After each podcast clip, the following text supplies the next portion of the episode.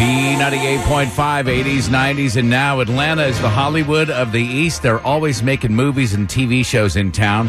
We have a celebrity insider, A-Wood, who sneaks off the set and does not reveal her identity, so she can tell us the latest inside information and how you can actually be in some of these T V shows.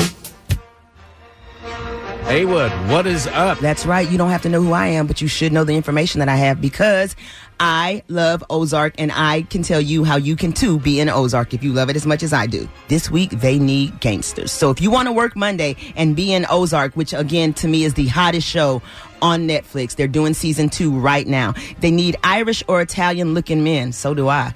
thirty to sixty.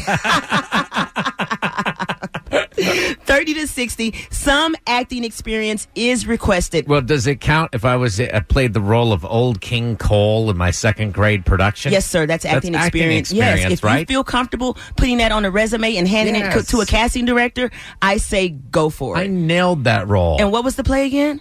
Um, I don't remember what the play was. I don't think it was actually, but I, I remember Old King Cole is a merry old soul, and a merry old soul was he. What? Yeah.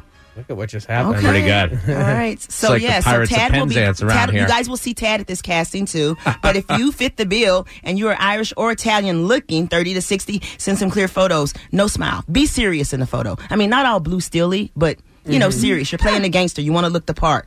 Um, send all of your info and attach your, re- your acting resume, if you have it, to projects two. That's projects the number two at T S casting dot com. Put boom under your stats, so that you they will know that you got all the correct information and that you know what you're going out for. All right, very good. And all that information that you need that she just talked about, if you uh, don't have time to write it down, it's on the Tad and Drex page at B nine eight five dot com.